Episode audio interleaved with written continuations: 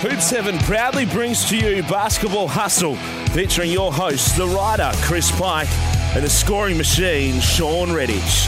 Now it's time for another episode of Hoops Heaven's Basketball Hustle.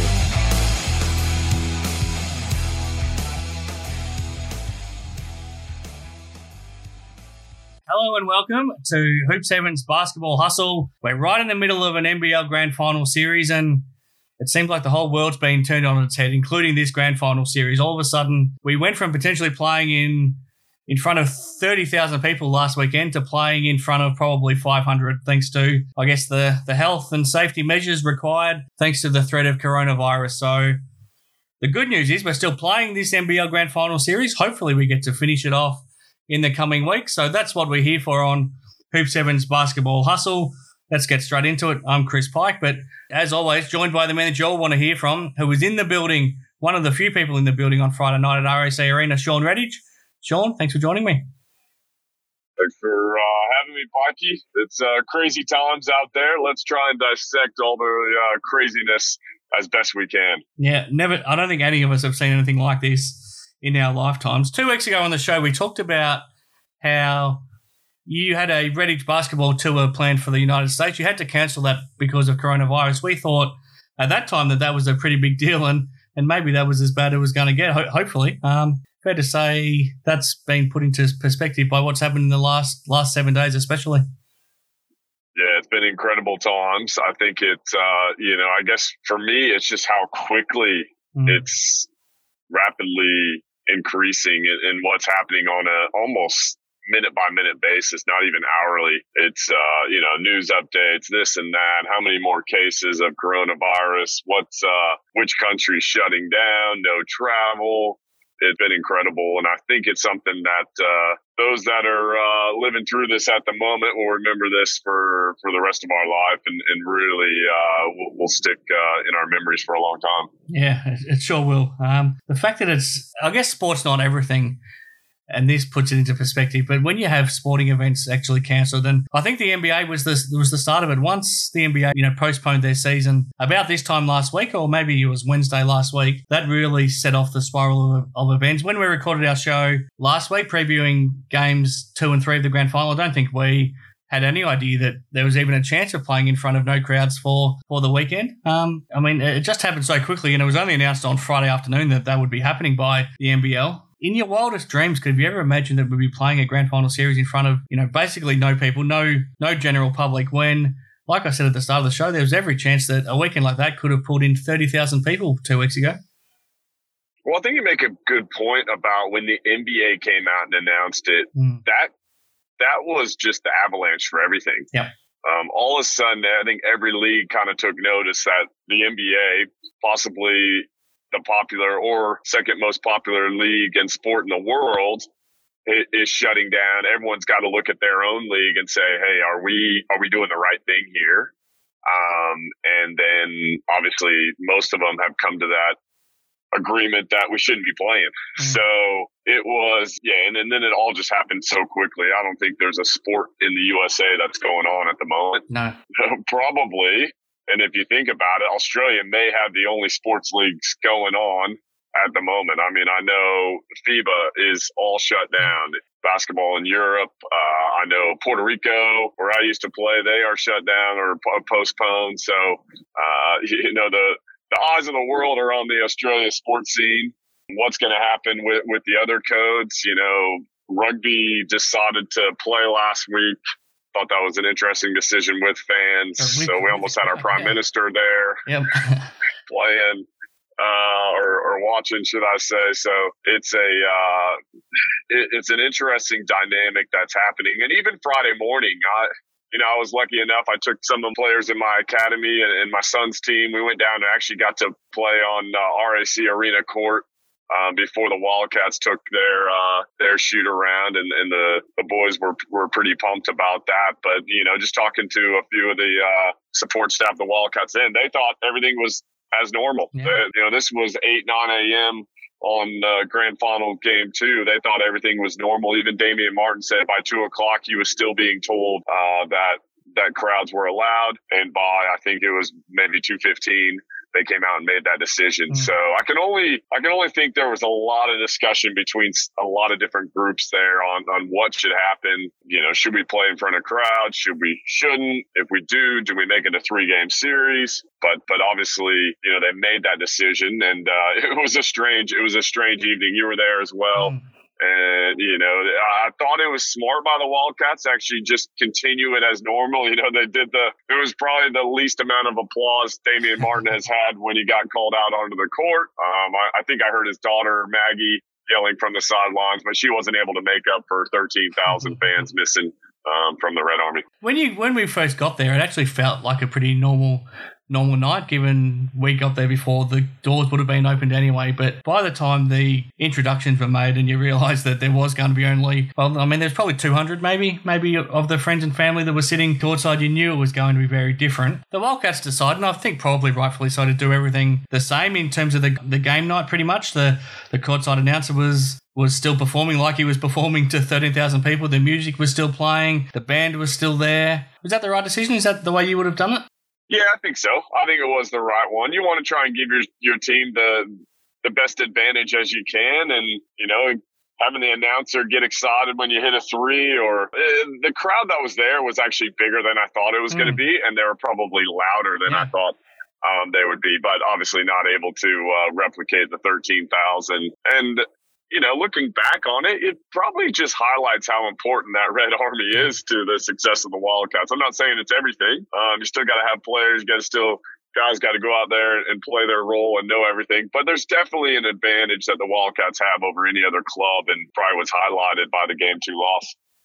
It's pretty famous or infamous, depending on your perspective. The the foul count advantage that the Wildcats have had over the years in home games. Remarkable to think you take out the Red Army and there's the biggest differential in terms of fouls in favour of the visiting team in the history of RAC Arena with the Kings receiving 10 more foul calls in their favour than the Wildcats did. Do you put that down to the Red Army? Do you put it down to the fact that the Kings were probably more aggressive in fairness and did attack the basket a lot more? Or a combination of both potentially? Because it's only human for the referees to react when there's 13,000 people making a big noise that they automatically assume that something must have happened to blow their whistle for. Oh, I agree. I think you know you, you could say that they're trying to, but yeah, you are human. You are uh, you're going to be affected by the environment that you're in. So um, the fact that they did get so many more fouls um, probably highlights that. The, the interesting thing, and I wasn't really expecting it too much, but the amount I could hear the coaches and the players from the sideline, I thought that was pretty interesting. That dynamic. Um, surely could hear Trev when he was upset with the with the referees. You know, I was sitting right next to uh, right next to the bench for most of the time. So there was there was one point where Bogut had that massive dunk. Yep. Looked over at the uh, over at the Wildcats bench, ran down, played defense, came back on the other the next time down the court, and was screaming at Trevor Gleeson to put Jesse Wagstaff in. So I had never seen uh, another player telling the coach uh, who he should sub in. It was to me made it sound like, you know, Plumlee can't guard me, so you might want to try someone else. So it was, uh, you know, that was probably, I guess, uh, the highlight of my, my night. Uh, just just seeing that, I'd never seen that in no. uh, in sports before. So uh, just shows you the the mood that Bogut was in, and when he plays like that, he's uh, he's pretty dominant. I think I might read into that, that that he really wanted to dunk on top of Jesse as well. That might have been something that he was he was thinking about too. um, let's talk about the game a bit more. Um, Sydney Kings ended up winning 97 to 83. I think it was a lot more than just the foul count differential that they they played better in. They were on top pretty much the whole game, and Andrew Bogut set the tone. I think it was 17 points and 12 rebounds in the in the first half. He was he was massive. Clearly, his best game of the entire season. He was fired up, and then he got he got some really good help. Obviously, Jae'Sean Tate was was terrific. Ended up hitting all three of his three pointers on his way to to 20 points and and Kevin Lisch, he showed why he was the player that the Kings should have been waiting for to, to come back from injury. He, he had 19 points and he was outstanding as well. In the end, Bogut was great, but so was Cotton on the other end. The difference probably was that Bogut got some more help. Yeah, it was a uh, interesting game. I thought Sydney were were the better team by far um, to win by I think it was what 14 in, in the end. They just came out. They were really switched on. I thought that little triangle and two that they put on at the start of the game, we hadn't seen that all year. Yeah I thought that was a uh, just kind of put the Wildcats on the on the back seat there a little bit. And uh, and I actually thought the Wildcats would make that adjustment in how they guarded Bogut from game one to game two because I thought he was pretty effective in game one as well, but they didn't. They seemed to just allow him to catch wherever he wanted and just play off him. And then I mean the guy's seven foot one. You've got to meet him a little bit higher than right under the the charge circle, or he's just gonna. I mean, he's too skilled to throw his right and left hand hook and score. So to me, Bogut's a real confidence player. So if you allow him to get going, especially early on, he, he's a, he's a bit of a nightmare the rest of the game, especially when he switched on like that. So, you know, I thought, uh, you know, credit to the Kings. They came out, threw a little wrinkle and uh, kind of just gave them a little bit of an edge at the start and, and they propelled themselves. And then Kevin Lisch hit some daggers down, but, you know, Newley knocked down shot. Tate was, was really good. So, probably the only guy that they've been missing is uh, been Casper Ware. But you know, the Wildcat, you know, Terrico White wasn't in it. They were missing their shots and just kind of looked a little bit out of sync. Did you come away from that game feeling like the Kings had the momentum heading into Sunday? Not really, and the only reason because I knew they were going back to another neutral court. Yeah, yeah. And so I just kind of felt like there was no real advantage. You know, the Wildcats weren't fearing traveling back to Sydney. You know, the probably two guys you worry about backing up are Bogut and Damian Martin.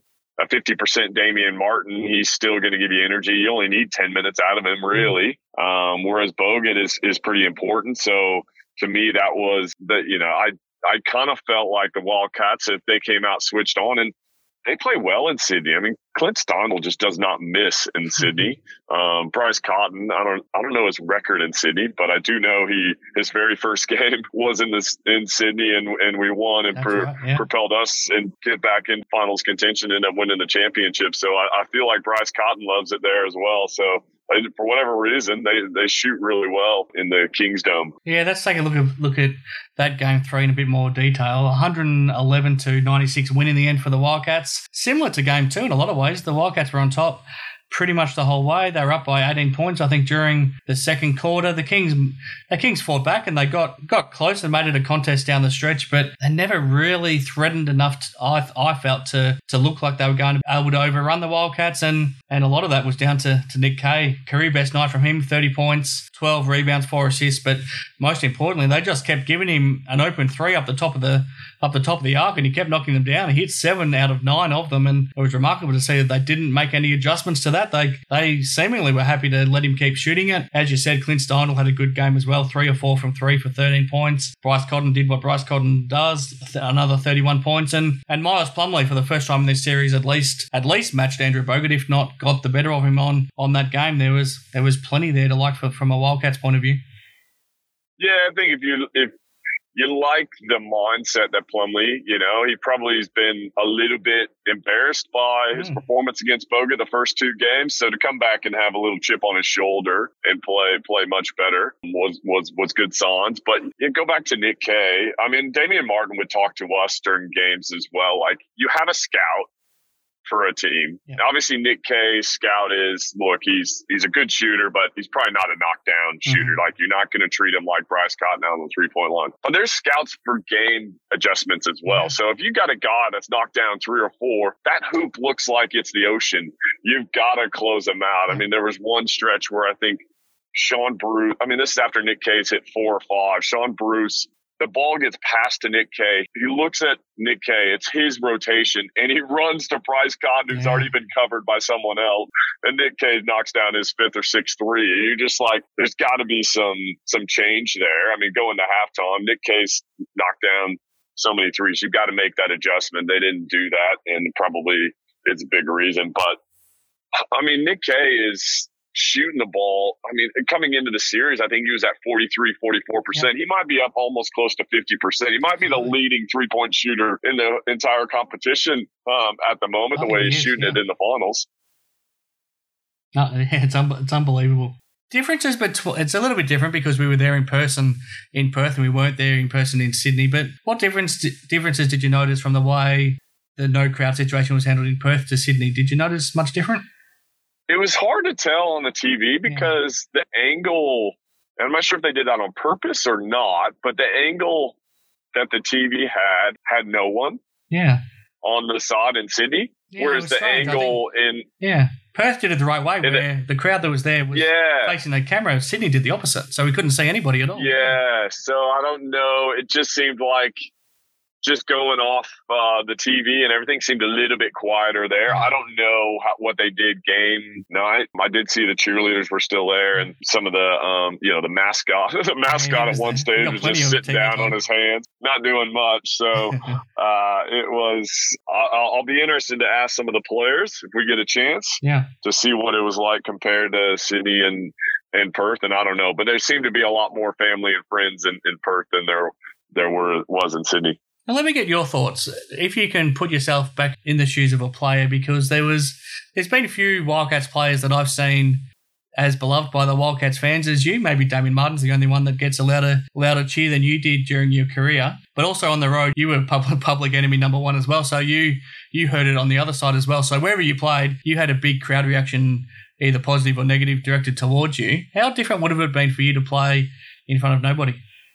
On the broadcast, I talked about it. It just felt like a preseason game. Yeah, Um, just kind of felt like you, you, you know you're not playing in front of anyone. It's kind of there's not a whole lot of atmosphere, and usually in those preseason games, the coaches would talk to the team and the players like we've got to create our own atmosphere. We've got to create our own energy here, and you kind of felt like that. Sydney, I thought, did a great job on on Friday night, and I'm sure you know, it's a lot easier to cheer when you're knocking down threes and, and in the lead than um, than when you're giving up points. But it's a uh, it's one of those scenarios where it kind of just takes you back when you fell in love with the game. You're Mhm. just you know just out there playing and trying to. Uh, but it's different because you're playing for a grand final. yeah. You're playing for a championship, so there's a, a different element to it as well. It was, I'm sure, it's the team that probably adjusts. I don't think both those teams got pretty professional players. I don't think it'll play a huge impact um, to them, but it, it's definitely there's there's there's definitely some some changes that you have to make. I want to touch on a couple of individual players. Now that we've got a three game sample size, Casper and Terrico White are clearly the two players that are, are struggling massively right now.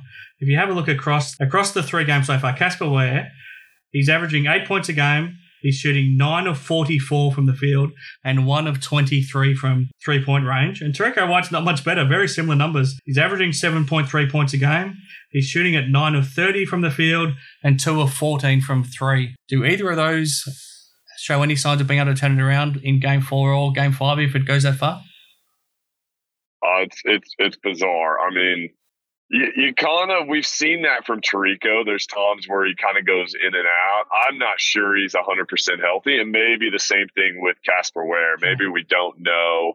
I do think Casper. I mean, he's working extremely hard on the defensive end. Yep. And and so I think he's doing a you know a pretty good job on Bryce Cotton, but Mhm. Bryce Cotton just running around, and you know maybe that's actually the beauty of Bryce Cotton as well. Not only is he scoring 30, but he's causing Sydney King's best player to uh, to go one for 23 from the from the three point line. I mean, it's one for 23. I I, I reckon I could kick kick and- get one in out of 23, Mhm. possibly, or granny style, or behind my back maybe, or 360. I could get one in. It's uh, it's it's pretty incredible. So you know, you heard in that huddle that Will Weaver trying to tell Casper just keep shooting, just keep shooting. I'm not sure that is the best message. Maybe maybe go do kind of what Melbourne United did with Melo Trimble when he was struggling for a little bit. Bring him off the bench Absolutely. let him be that impact guy. You know, you got Sean Bruce, he's playing pretty well. You got Kevin Lisch who Yeah. can play. I think those those guys could do one too. Maybe you bring Casper Ware off the bench. I don't know. i you got to do something though. You got to make a make a change somewhere to be able to uh, get him going. I go back to what I asked you probably three shows ago. In hindsight, do you think the Kings wish that they found a way to get Deshaun Taylor into the into this roster for the playoffs? He he could have played defensively on on Bryce Cotton, and he was also shooting the ball pretty well. If you have a look at it, Craig Moller, Lucas Walker, they're not playing really any meaningful minutes at the moment. Do you think they might have regretted not making that call a couple of weeks ago? Possibly, possibly, but I don't think anyone could have, you know, predicted that Casper would be Yeah, playing sure. this this poorly at, at this stage. You know, and that's the other thing. Casper's usually a pretty big game player. I mean, I've seen him drop, what do you have, 38 here against Damian Martin yeah. at, at RAC Arena at one stage. So he knows how to play big games in front of big crowds and, and, and hit the big shots in the big moments. So look, there's possibly still two, two more games to go. So we'll see, see if that, but yeah, I mean, it's a good point. I think they had to the only way he could come in is if there was a legitimate injury. So, um, you know, you need to yeah someone there. I want to get your thoughts on the power forward matchup too. It's been probably the highlight of the series in a lot of ways between Jae'Sean Tate and Nick Kay, and their numbers are, are terrific from both of them. Tate's gone 17 points a game, 5.3 rebounds. He's shooting 21 of 32 and he's probably he probably needs to take more threes. He's he's shot four or five from three for the series. And Nick Kay, twenty point three points a game, eight point three rebounds, He's shooting 21 of 37 and 10 of 17 from from three. It's been a fantastic battle between those two. Yeah, they played up to that All NBL first team level. And uh, the thing I like about Tate is he's a bull, but he's also got really good footwork. And you know, see sometimes he just gets the ball down on that block, and he is just going to go to work. He knows how to use that strength and, and, body of his to to be able to produce points and and, and do some good moves. So uh, he's impressed me with that. Obviously, we, we, talked about Nick Kay earlier, but it is a good battle. I mean, uh, I love to see those two. And, and the two guys just play hard. I mean, mm. there's no fuss about it. They just go they play hard. Probably Tate's a little bit more demonstrative and mm-hmm. and I guess gets excited a little bit more than Nick Kay. But I think I love how they both play, and I think Tate was probably the biggest, best signing that Sydney Kings had. Sure. Uh, might have been their cheapest signing they had in the offseason, but he was he was probably the best one. Yeah, he, he won't be cheap next season. um, we'll we'll come back to your your thoughts on how Game Four and potentially Game Five will play out in a little while, Sean. But how do you how, do you, how are you feeling three games into the series? Two one lead for the Wildcats. Do you feel like the Wildcats have got the edge? How, how are you how are you feeling at this point of the series? Yeah, I do think they they have the edge. I think now that they're playing for that championship, they know they win. And there's a couple things there. One, obviously the championship's on the line, but two, I don't think they want to fly back to Sydney. I mean, we're talking about mm-hmm. going back to New South Wales, which is the heart of the coronavirus here in Australia at the moment. So there's a little bit extra incentive there in in that regard. So I I think there is a, that advantage. But the way the Sydney Kings, they're they're the most talented team in the league. So when they come switched on and ready to go, the toughest thing to do is is knock a team out. So it's uh it's going to be a, a big battle if we're able to play game four. Okay, Sean, let's just take a second to not only thank Hoops Heaven for the enormous support they've given us here on Basketball Hustle this season, because as we've said from the very start, we wouldn't be able to do this show without their support. But that's also encourage all of our listeners, whether you get the chance to head into their store in person at Murray Street in the Perth City, or if you can jump online at hoopsheaven.com.au, now more than ever, in these times where we're,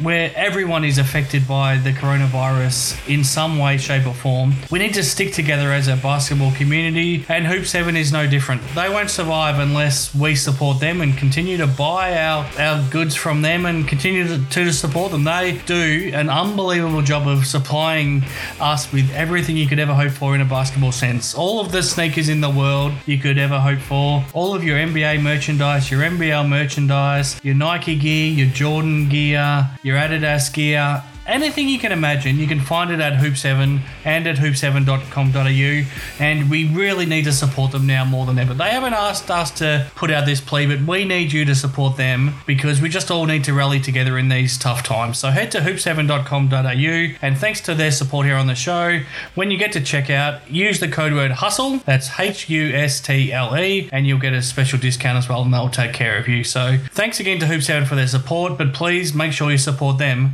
at hoopsheaven.com.au. Okay, welcome back here to Hoops Heaven's Basketball Hustling. And Sean, you've played plenty of games in your career where you would count them as being tales of two halves. But we've got a show this week that's going to be a tale of two halves because our, our first half, which we were looking back on the grand final series so far and we were getting ready to preview what was lying ahead. But all of a sudden, news has broken as we're as we're recording here that the series is now off. There'll be no game four, there'll be no game five. The three games that we've seen so far will be all that we'll see of this grand final series The Sydney Kings have made a decision based on what they've heard from medical experts back in Sydney that they aren't willing to risk travelling over to Perth. Probably both for the fact of potentially contracting something in transit, but also for the risk of potentially being stuck in isolation in Perth for 14 days if WA's borders are closed. So I think the combination of all that meant that the players just weren't willing to risk it. And that means that the Kings informed the NBL. It's, I think that's an important distinction. The Kings informed the NBL that they wouldn't be partaking in the rest of the series. So the NBL had no choice but to cancel games four and game five. But now the championship winner for this season is still undecided. The league has said that they need 48 hours to decide. That's a lot to digest, Sean. What's your initial reaction to it all? Initially, I just kind of felt like this is I I think this is what I saw coming. Mm. Um, last Friday, you could see the way things were developing, how quickly it had gone in in uh, in countries, say Italy and Iran and the U.S. and and how quickly it escalated. You knew there was no way that they were going to be able to get to next Friday and be able to play the game, which was why I was surprised the league didn't come out and say uh, it was going to be a three game series. But obviously, you need both sides to agree to that. I don't know the the ins and outs of, of how it played out, but you know, we were discussing before this just briefly. In what world do you not determine that the Perth Wildcats are the winners now? Mm-hmm. You know, they're up. It used to be a three game series in the grand final. Obviously, they went to a game, a five game series a few years ago, but you played three games and the Wildcats are sitting 2 1. And I'm sure people listening that might be over east saying, oh, he's just being biased. That's just, I guess, you just got, you have to declare the winner as the Wildcats. I can't see it being any other result. No, I totally agree. And yeah, I mean, I, I guess we're at a risk of looking like we're taking a Perth bias because we're based in Perth, but I'd like to think I'm pretty level headed when it comes to these things, and I'm not one of those Red Army comrades. I, I just think whoever was leading 2 1, I think is a is a good enough lead to be able to be awarded the championship. Most NBL grand finals have been decided over three games. Having played three games, you, you're more than halfway through the series. To me, it's a big enough sample size to me, I just think it's a no-brainer. I, I, get the feeling it's the Kings that are giving the pushback there. They're not willing to accept that they've lost the series while there was still two games to play, so they potentially could have still won it had they played those two games. So I think that's where the pushback's coming. But I think they lose that right because of the fact that they decided to not play the last two games. It wasn't the NBL cancelling the series. Is that is that how you see it? Yeah, that's how I see it. But also, I mean, if you look at the rules, FIBA rules on, say, a on a game, if you get past halftime, yep. you know, if you get past the halfway point and a game is canceled, we saw this with the Illawarra game earlier in the year, where you know the game had to be canceled because of the roof, yep. and so whoever was leading at that point became uh, became the winner. I believe it was Illawarra that ended up winning the game, uh, right? Yeah, it was New Zealand that was winning the game in. in oh, Illawarra. so New Zealand was winning against at Illawarra. That's right, and so New Zealand ended up being awarded that game. I think that's the same. We're over the halfway point. We've got a, a winner. It used to be a three game series. There was talk of trying to bring that the game up, and obviously the Kings refused to to do that. I Obviously, don't know the ins and outs of the conversations there, but that's a word that was in the media circle. So I think you've got to go with the Wildcats. But even if you do determine the Wildcats are the champions, what a what a shallow championship. Yep. Um, you know, you, you play these things, you work so hard, and you want to be able to enjoy the moment. And it's almost like Olympians when they get told two years down the road that someone pes- tested positive for a drug test. Oh, and here's your gold medal. That's the way I see it and Yeah. feel it. Just it's just not the same. And uh, you know, I, I think we're going to remember this season for a lot of great things, but this is not. This isn't one of them. Before we get to that a bit further, there's three options that the NBL is obviously weighing up right now. One of them is to declare the Kings the champions based on the fact that they finished on top at the end of the regular season. To me, that just can't be a possibility for the, a lot of reasons. And, you know, basketball's always been a sport which is determined on based on finals. And there was a prospect that the Sydney Kings wouldn't even be in the grand final. So if you're going to make that decision, they would have been they would be champions, even though they wouldn't be playing in the grand final series right now. Melbourne United was incredibly close to knocking them out. So to me, that can't happen. let's say Melbourne United did beat Sydney Kings, and we were sitting here, Perth and Melbourne United, they had to cancel the series. In that in that scenario, you're saying the Kings should be awarded the championship? Well, I guess that's what you'd have to do if you if you're awarded to them now based on that. That you'd still how how bizarre would that be? It'd be unbelievable.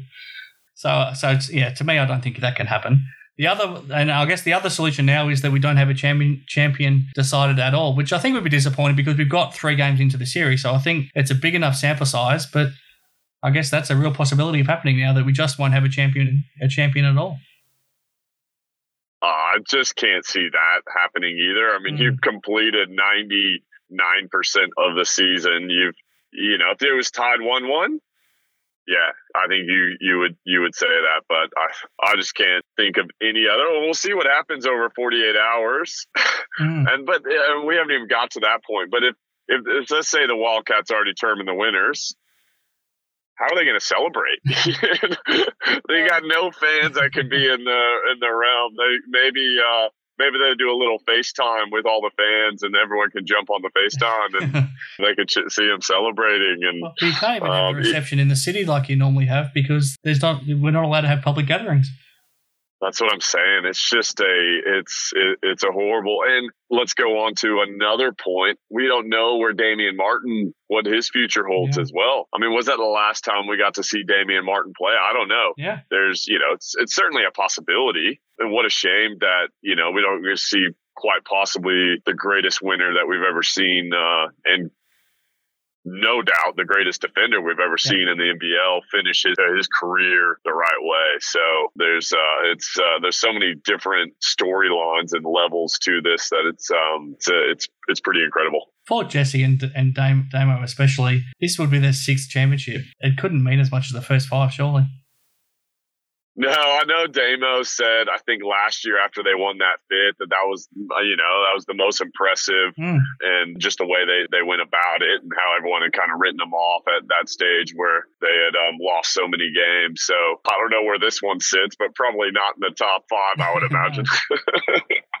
was there a possibility we could have had the series finished already? Say we were at the point last week where traveling across the country was always going to be a challenging thing to do it three more times for both teams. Once they were both in Perth, should have they stayed in Perth and played out the series in Perth and, and only had sort of maybe one day in between games and finished it off and, and by Wednesday or Thursday this week it could have been finished? Should have that been a possibility? Or alternatively, once they were both in Sydney, should have they stayed in Sydney and done the same thing? Should have should have that been something that was more seriously looked at? Yeah, I think it was it was definitely you know something you looked at. I think you just the problem is you've got two conflicting sides that both want the same thing. So mm-hmm. Sydney King they want to play in Sydney. Perth want to play in Perth. Probably both sides aren't willing to budge. Rightfully so. So I think that's that's the hard one. I just I, I, was actually surprised they went ahead with the series on the Friday, just considering yeah. all the every other league had shut down, especially basketball leagues in the world were, weren't playing. But two, when they went ahead, I was I was really surprised they didn't come out. I think we wouldn't have this argument if they just come out and said it's a three game series. And maybe they wanted to, and one side or the other didn't want that. Maybe that would come out in the in the press conference as well. Forty eight hours. That to me that seems like a long time as well. in today's world, that you know everything could change in 48 hours yeah. here. Maybe coronavirus is all finished up and maybe we can play. I highly doubt that, but yeah, it, yeah it's going to be a long 48 hours, I, would imagine. But I, I get a sense they already know what they're going to do. In the Kings press conference, they talked about how I think it was their CEO, Chris Pongrass, talked about how the Kings weren't willing to shorten the gap between games because they were worried about their players not being able to handle shorter breaks because they were conditioned a certain way. Is that a code for saying that Andrew Bogut wouldn't have been able to handle shorter breaks? Well, I don't. I, I don't know. I mean, you're trying trying to take words out of there. Yeah. I, you know, you've got guys that. I mean, you know, there's probably one guy that could back up is Andrew Bogut. He's done his whole career where they play three, four games in the NBA. He might not be used to flying commercial. um, and maybe, maybe that, I don't know if that was on the cards, but, but possibly that was uh, something they could, the NBL could have done is said, hey, we're going to fly, we're going to private jet and this is what we're going to do to be able to get the series done. I'm sure they explored all those options. And look, I, I actually think the Kings are making the right decision yeah. here. I think it's it's got to the point the traveling. I know for my family as well. I think my wife, she would have been pretty, pretty nervous about me flying at the, at this stage. And that's just looking into kids as well. And then you, you, you look at all, you know, you're just risking so much that who's to say, you know, one of these players is traveling the, you know, obviously the Wildcats were on the flight with someone with the coronavirus. Yeah last week. So there's just so many different levels to it that it's um, it's a scary time. I think you're right. I think the Kings have made the right decision, and I don't blame the players at all for being concerned about flying across the country.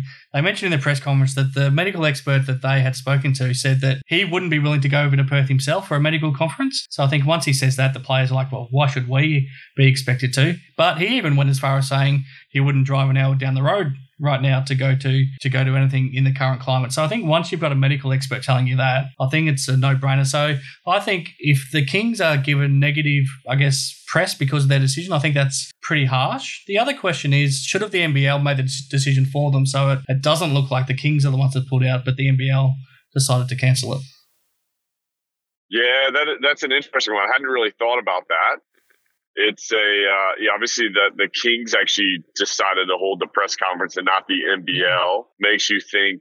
I don't know. I have to think about that one. I'm sure we'll learn a little bit more over the next 48 hours, and hopefully. You know, the league is transparent about all this and they come out and say, look, this is what happened. This is, you know, how it all played out. I think, you know, this is a, a this is unprecedented territory that we're in. So I think everyone's kind of learning what what's the best case scenario here and how do we how do we handle this the right way. So be interested to see the the reaction from from both teams once the decision's made and also just the the NBL just coming out. I think they've done a really good job over the last couple of years being forefront with their with the with the fans and just letting them know what's going on and we haven't even really talked about it but this was going to be this was the final that I think the league wanted. You know, the two biggest stadiums, you know, Sydney, Perth, got Andrew Bogut, you've got, you know, quite possibly the most decorated player to ever play in the NBL.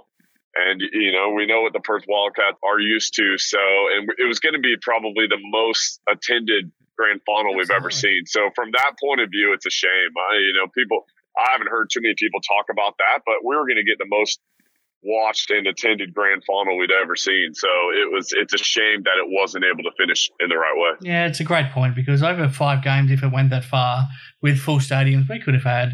70,000 people attend five games of NBL basketball in Australia, which which is what this this season deserved to have as a conclusion. It's been a the tagline is incredible. It has been an incredible season in so many ways, and these two teams haven't disappointed. The three grand final games have been played at a very high standard. It's just the fact that I guess what's happening in the world has now become a bigger a bigger story. It, There's there's so many what ifs, and and Paul Smith also mentioned this in his press conference that the Sydney Kings had about this announcement where there's so many what ifs. What if we didn't have the FIBA break in between? We the season would be finished right now. What if what if somehow this had been condensed and there's so many what ifs, but it's just unfortunate that potentially the the most exciting NBL season of all time has has finished in in the in the flattest possible possible note.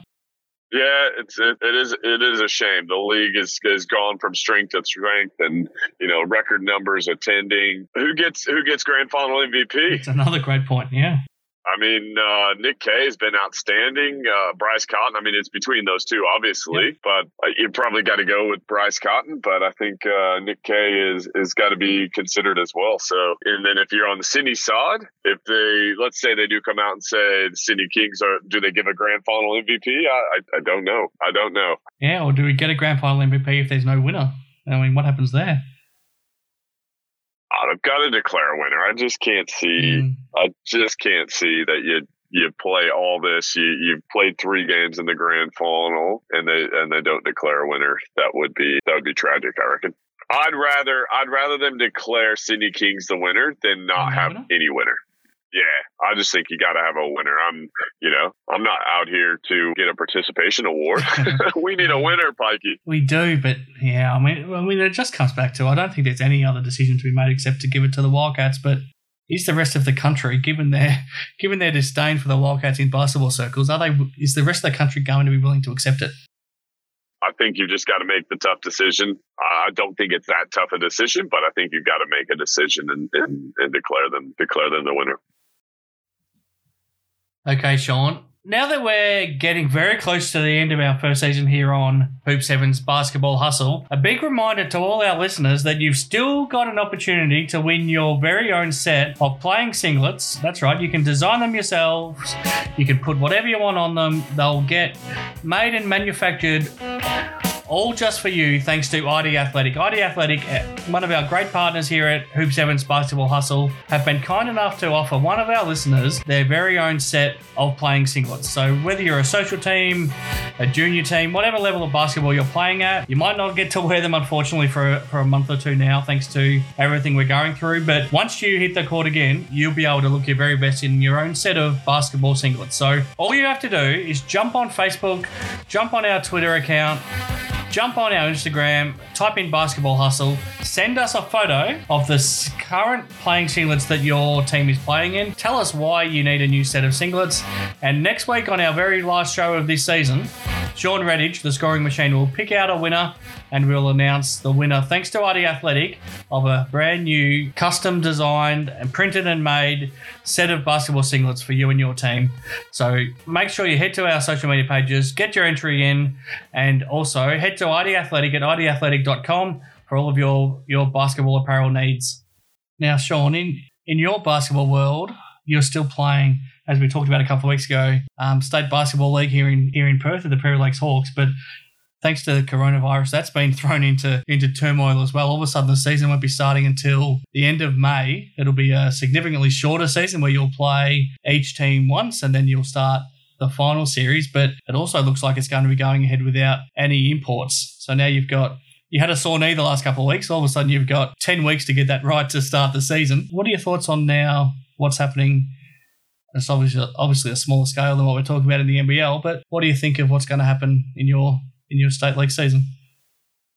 Yeah, well, I think it's it's going to be. I actually I've been a big proponent the last few years of actually making the SBL season a little bit shorter because yep. I think it is too long. So maybe we're going to get a taste of what a, a shorter SBL season looks like. Mm. You know, there there is. I don't know if it's been confirmed, but there has been talk that there's going to be no imports. If that's if that is the case, you know, obviously you lose a, a lot of um, quality players just gives a lot of more opportunity for the uh, local contingent. And and I think it'll probably it'll be pretty small ball mm-hmm. in the SBL as well if that that is the case. But actually uh, you know if they if they can go from almost June to say August shoot I could play another 10 years Pikey you absolutely three month season that's that's beautiful. But these six seven month seasons no, exactly, I don't know. that's exactly what you did last year. When did you start last year about halfway through? Yeah, it would have been. Yeah, it would have been around June, I reckon. Yeah, May, so. June. I think. Yeah. I'll have to go back into into my diary. The time flies, but um, yeah, I think that was that was about right. So you know, I think it just uh, means your your local contingent are uh, a, lot, a lot more important potentially. And in the case of your team, when you've got, I guess you've got sort of Ben Purser and Ryan Smith and young players like Mitch Clark and a pretty good contingent of young players, you're in a pretty good position.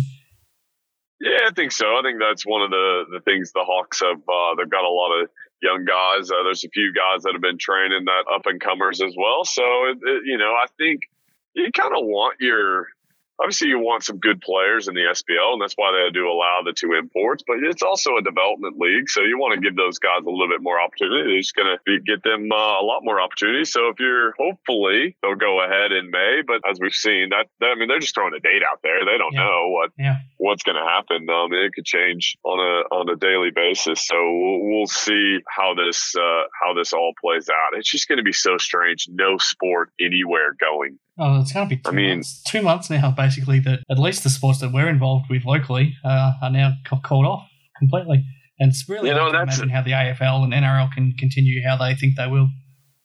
Yeah, I don't. I don't think they will. Especially if you're a league just starting, you can't really start. Yeah. One week, and then what happens if a player contracts it? What What happens then? But you know, like no sport in the entire world, hmm. it's just uh, you know, it's one of those things. Whenever there's been catastrophic events or whatever happening, you always kind of felt like sport was kind of that outlet that mm-hmm. everyone had to. That you know, if the things were going pear shaped in the world, you could always have a chat about what your uh, what your local team was doing, mm-hmm. what they need to do better. That's not going to happen anymore. We mm-hmm. no longer have that outlet. I guess maybe we turn to our favorite Netflix show and we can talk about that. Yeah, I mean, it, it, do you do you have old tapes of your of your old games that you'll you'll force the family to sit down and watch? Uh, I don't think I've watched any of my uh, old old films, but uh, maybe we can uh, dust them off. I've never been one to kind of go back and, and watch uh, watch. I've always been, I guess, looking towards the towards the future. But you might have a little bit of home isolation that we might yeah. need to uh, dust off some of those yeah, no, those old films. He's the chance for sure. Now, I think what we've learned today, Sean, is that these things move incredibly quickly. Hopefully, everyone enjoyed the fact that we've recorded a show on the on the day that all this is broken, and we'll get the show out to you on that day. So hopefully, everyone enjoys listening to the, to that as it unfolds. And what it also tells us, Sean, is that because there's so much to still happen over the next 48 hours, um, there's news that I wanted to talk to you about today in terms of coaching jobs at Adelaide. Next star's already been signed that we just haven't had time to get to today. So what we need to do is have a have one last show next week where we'll also announce our our winner of the ID Athletic competition for a free set of singlets. They might have to wait a couple of months to be able to wear them out on a court, but we'll announce our winner for that next week and we'll wrap up what's been a, a pretty exciting season here on Hoops Heaven's Basketball Hustle with one final show next week, Sean. So for now, on this second last show, what can you leave our listeners with? Yeah, it has been an exciting season. Uh, you know, probably not the way we wanted it to end, uh, but uh, I'm excited to see kind of what happens over the next 48 hours, how the league determines how they're going to play this out. And uh, thanks to our listeners for listening. We'll uh, try and go out with a bang next week and uh, hopefully be back bringing you lots of NBL basketball news next year. So stay, stay safe, everyone. And uh, we look forward to uh, hearing you next week and see who our, our competition winner is as well.